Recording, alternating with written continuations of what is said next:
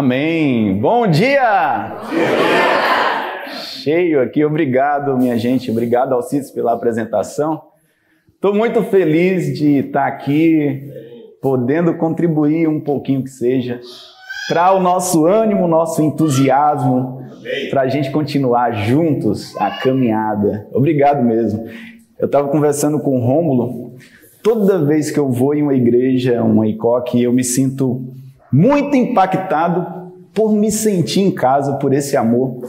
Foi assim que eu me senti em Goiânia. A primeira vez que eu fui em Brasília, eu fiquei impactado, eu não conhecia ainda a igreja e já me senti em casa. Aqui é a mesma coisa, parece que eu conheço todos vocês, mesmo sendo a primeira vez que eu conheço o Rio, que eu conheço a igreja do Rio. Muito obrigado por esse amor. E vamos lá, dar continuidade nessa série incrível que é a série Aprendam comigo, aprendam com Jesus. Hoje nós vamos falar sobre o tema Não se prepare, esteja preparado. Não se prepare, faça o possível para você ter aptidão espiritual, para você vencer nessa batalha espiritual. Normalmente, o homem ele sempre busca uma preparação, desde a, a sua infância até a sua velhice, o homem sempre procura se preparar para uma próxima fase. Na infância, a gente pode ver isso no colegial, no jardim primário, as crianças já entram se preparando para a próxima etapa, para entrar ali no ensino fundamental. Quando as, as crianças estão no ensino fundamental, elas já se preparam para o ensino médio, e aí vem a preparação para a faculdade. Quem está na faculdade já se prepara ali para o mercado de trabalho. Ele quer estar apto para exercer um bom trabalho. E quando está ali no trabalho, o pensamento já vem a preparação para um casamento, para ter filhos, depois ser avô. Tava com... e aí vai, essa preparação. para todo ser humano, o ser humano ele busca essa preparação para toda etapa. Ele sempre está focado nessa aptidão para exercer com excelência a próxima etapa. Mas infelizmente no mundo espiritual, quando o assunto é a vida espiritual, o ser humano tem deixado muito a desejar quanto a esse alerta, quanto a essa preparação, quanto ao estar preparado. Tem uma pesquisa muito interessante que foi feita nos Estados Unidos, que envolveram 6 mil respostas. Pessoas cristãs responderam sobre perguntas básicas sobre a Bíblia Pessoas que se diziam cristãs foram, responderam ali um questionário sobre convicções sobre o pecado, o certo e o errado, o básico. E apenas 14% conseguiram responder o básico de uma vida de um cristão. De 6 mil, apenas 14% acertaram. E olha o que, que os autores concluíram desse estudo. Eles afirmaram que a constatação do levantamento expõe um grande abismo entre o se identificar como cristão e o viver como cristão. Um grande abismo, uma grande lacuna, uma grande distância entre o se considerar cristão e o ser de fato cristão, e o viver de fato como cristão, e o estar preparado como cristão deve está preparado. Nós vamos aprender com Jesus hoje com a parábola que está lá em Lucas 12. Vamos abrir nossas Bíblias? E nós vamos ver aí três pontos sobre que Jesus vai nos, vai nos ajudar quanto a essa preparação. Lucas 12, vamos ler do 35 ao 37. E eu vou estar lendo aqui, meus queridos, na versão NAA, porque tem duas palavrinhas que vão nos ajudar a meditar de forma mais profunda. É Nova Almeida atualizada.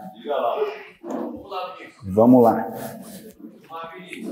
Diz o seguinte: Estejam, ó, Lucas 12, do 35 ao 37.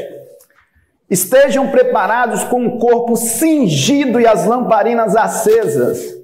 Façam como os homens que esperam pelo Senhor, ao voltar ele da festa de casamento, para que logo abram a porta quando vier e bater. Bem-aventurados aqueles servos a quem o Senhor, quando vier encontrar vigilantes. Em verdade lhes digo que ele há de cingir-se, dar-lhes lugar à mesa e, aproximando-se, os servirá. Nós vamos parar nesses versículos. Apenas três versículos com lições profundas. E nós vamos começar meditando no versículo 35, que tem duas expressões aqui que nos chamam muita atenção e que podemos aprender muito com Jesus.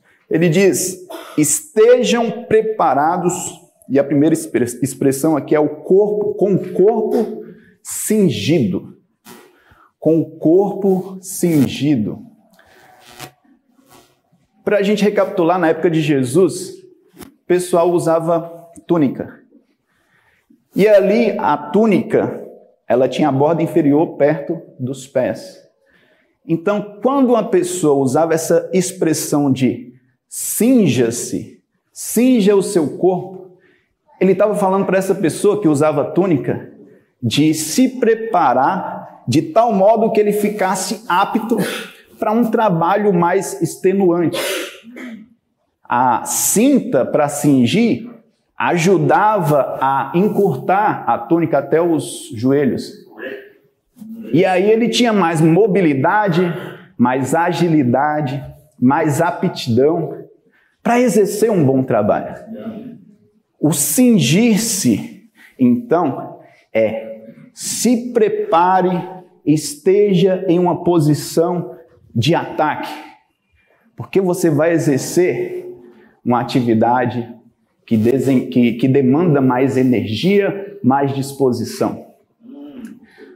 Ao longo da Bíblia, nós temos várias dessas expressões do cinja-se, vários desses alertas, usando essa expressão. Por exemplo, quando os hebreus foram sair ali do, do Egito para o deserto, foi orientado que eles amarrassem as suas vestes, porque eles teriam um longo trajeto. Eles teriam que estar prontos para sair do Egito e trilhar os caminhos do deserto.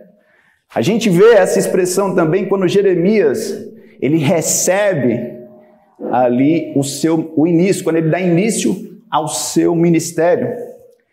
Jeremias ele recebe a ordem de se cingir.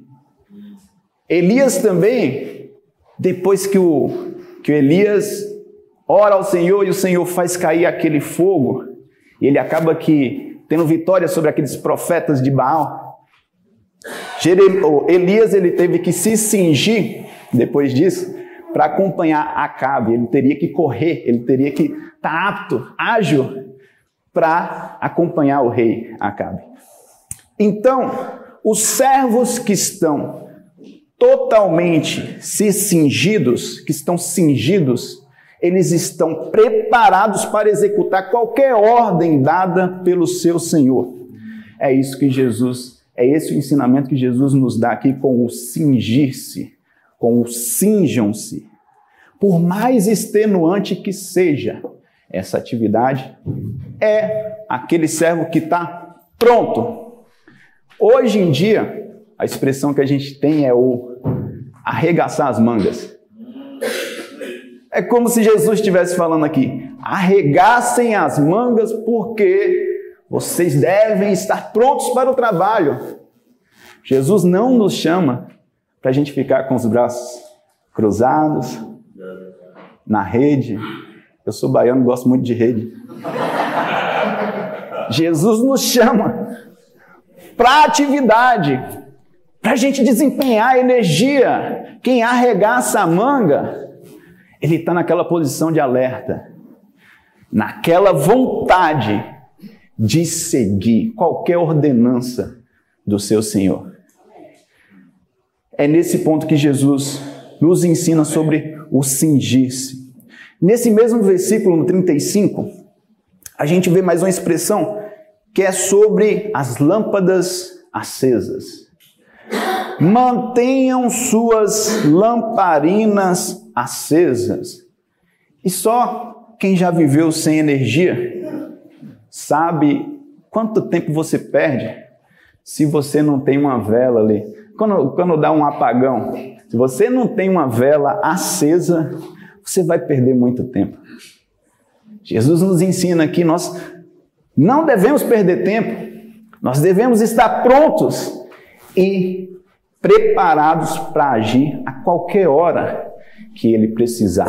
Urgência, o manter suas lâmpadas acesas, com essas duas expressões, Jesus indica que o servo preparado é aquele que tem muita disposição, que demonstra interesse, que tem vontade de atender aos seus mandamentos, os mandamentos do seu Senhor, sem desperdício de tempo no caminho. Agora, na prática, como que a gente pode checar se as nossas vestes estão cingidas e se nossas lâmpadas estão acesas? Diga lá, meu no nosso dia a dia, como que isso funciona? E nós temos várias formas de identificarmos isso. Uma, para termos uma noção prática, né? Eu acho que uma boa forma é analisarmos como está no, o nosso segmento naquela orden, ordenança de fazer discípulos. Como nós temos nos portado diante desse ensinamento reflete o nosso estado de prontidão e de alerta. Isso reflete se o nosso cinto está cingido e se nossa lâmpada está acesa. Infelizmente, nas atividades de evangelismo das nossas igrejas, uma grande parte dos discípulos preferem dar espaço aos seus trabalhos, preferem dar espaço ao seu lazer do que o colocar a mão na massa, arregaçar a manga, estar de prontidão para salvar aquele que Deus quer salvar. Uma maneira prática e clara de saber se você está preparado é você analisar sua vida. Como está o seu enfoque em fazer discípulo. Nós sabemos que o fazer discípulo é uma das características principais de um discípulo. Jesus, quando iniciou seu ministério ali em Marcos 1, do 16 ao 20, ele encontra jovens e fala para esses jovens: Eu os transformarei em pescadores de homens. Jesus, no final do seu ministério aqui, lá em Mateus, 28, do 18 ao 20, ele diz: Mas um mandamento eu lhes dou. Vão, portanto, e o quê? Façam discípulos por todas as nações. Ele inicia o seu ministério e finaliza o seu ministério aqui na terra, nos pedindo, nos orientando para fazermos discípulos. Essa é uma das características fortes de um discípulo que nos dá uma noção de como realmente será que eu estou preparado? Como que está realmente o meu nível de aptidão para exercer a vontade de Deus? Cingir-se e manter a lamparina acesa quer dizer que nós temos que estar aptos para o trabalho que não é pouco. Não é. Não é pouco o trabalho. Basta olharmos para as pessoas que Deus tem colocado ao nosso redor. Se a gente pegar e analisar quantas pessoas Deus tem colocado no dia a dia na nossa vida, a gente vai analisar que para pouquíssimas nós temos compartilhado nossa, a nossa fé. Jesus, em uma outra escritura, e eu não me lembro a referência aqui, ele diz: Vocês são geração eleita, nação santa, geração eleita. Deus os tirou das trevas para o quê? Anunciar as grandezas. Amém. Daquele que, que os tirou das trevas para a maravilhosa luz. Nós não estamos aqui para cruzarmos o braço e ficarmos à toa. Não. Nós estamos aqui para anunciar as grandezas do reino de Deus. Amém. E para isso é necessário aptidão.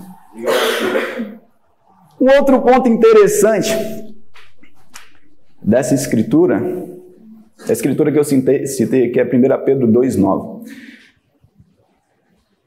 Um outro ponto interessante da parábola que a gente está analisando aqui é exatamente no versículo 36. Vamos reler o versículo 36 aí. E diz o seguinte: Façam como homens que esperam pelo Senhor. Ao voltar ele das festas e de casamento, para que logo abram a porta quando vier e bater. Façam como homens que esperam pelo Senhor. Ao voltar das festas, da festa de casamento, para que eles abram, para que esses homens abram logo a, a porta, né, quando ele vier e bater. Esse esperar pelo Senhor parece algo simples, mas é algo que tem muito impacto sobre nossas ações. Quem espera tem uma expectativa. E quem tem expectativa tem esperança. Quem tem esperança age com mais satisfação. Amém. Olha que interessante. Um estudo avaliou pessoas que exerciam, que tinham mais produtividade em atividades extenuantes e pessoas que tinham menos produtividade nessas atividades. O interessante é que os pesquisadores eles constataram que a grande diferença de quem produzia mais e quem produzia menos estava exatamente na esperança de um bom resultado. Quem tinha esperança acabava que tendo mais satisfação no seu trabalho. Ele conseguia perseverar mais durante a fadiga daquele trabalho extenuante. Porque ele tinha em mente que aquilo ia ser útil. A esperança dá esse ar de que você não está fazendo uma coisa em vão, em vão. Você não está fazendo uma coisa inútil. Pelo contrário, isso vai surtir um efeito. E quando a gente pensa em, nesse efeito, está no simples fato de olharmos para o lado e vermos uma vida de uma pessoa sendo salva. É um dos efeitos. No simples fato de agradar o nosso Senhor. Esses autores desse estudo aqui, eles concluíram, na verdade, eles avaliaram e chegaram a uma constatação de que as pessoas que tinham maior performance, elas tinham uma esperança maior, clara, de um bom resultado, e isso fazia com que o seu corpo liberasse mais dopamina durante essa atividade extenuante.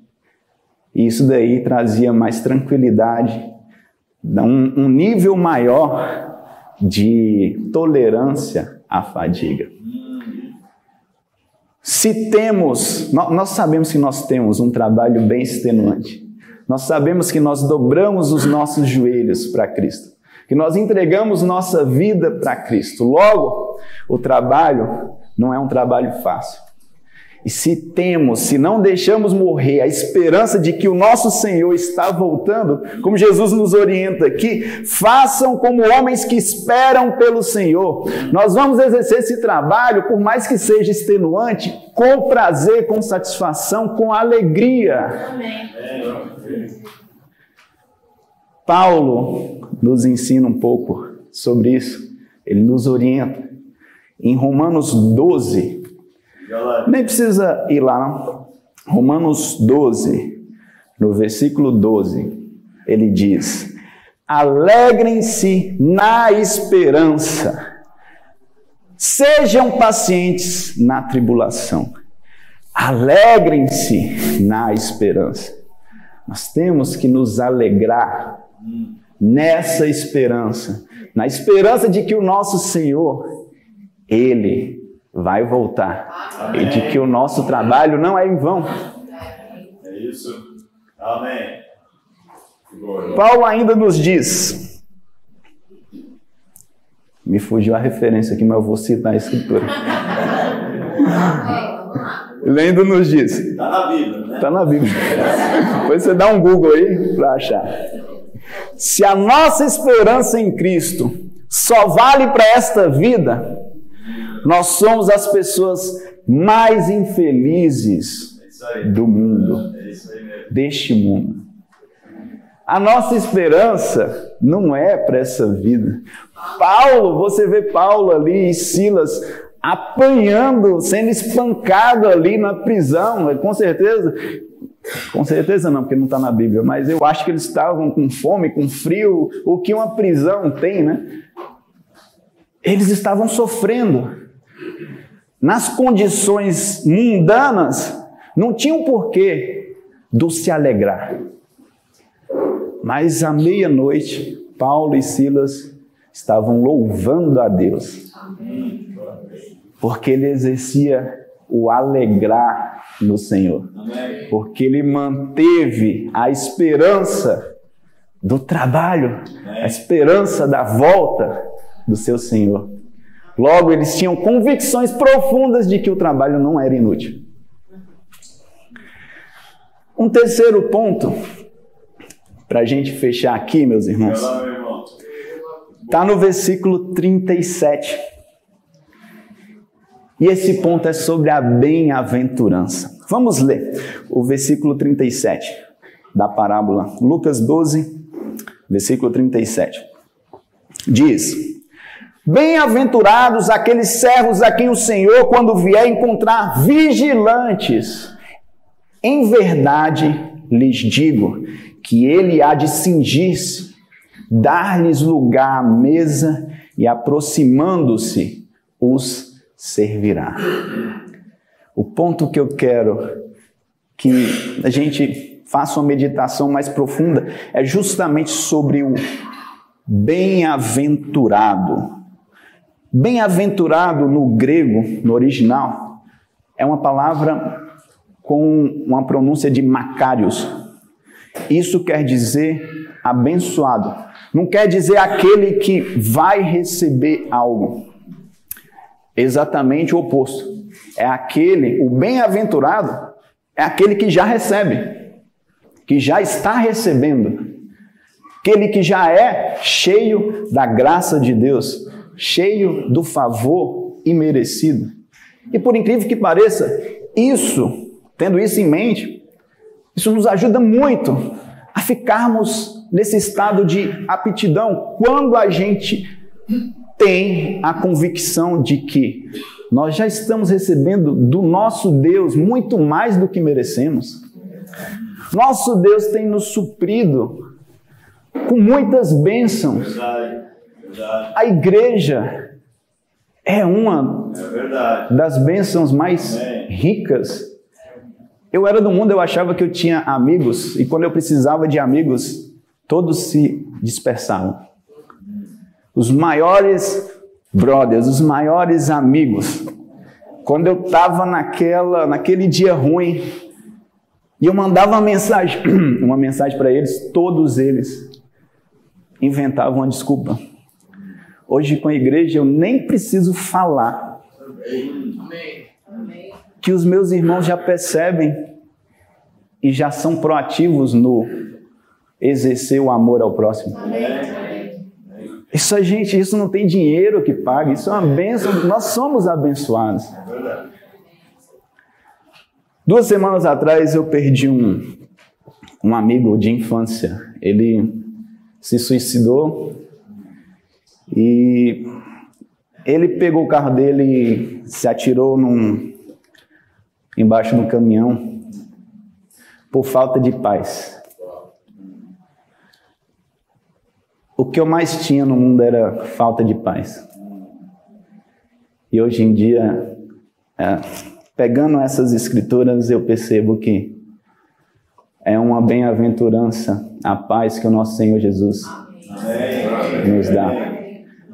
Antes eu deitava e tinha sobressaltos por conta da ansiedade, por conta da idolatria ao trabalho.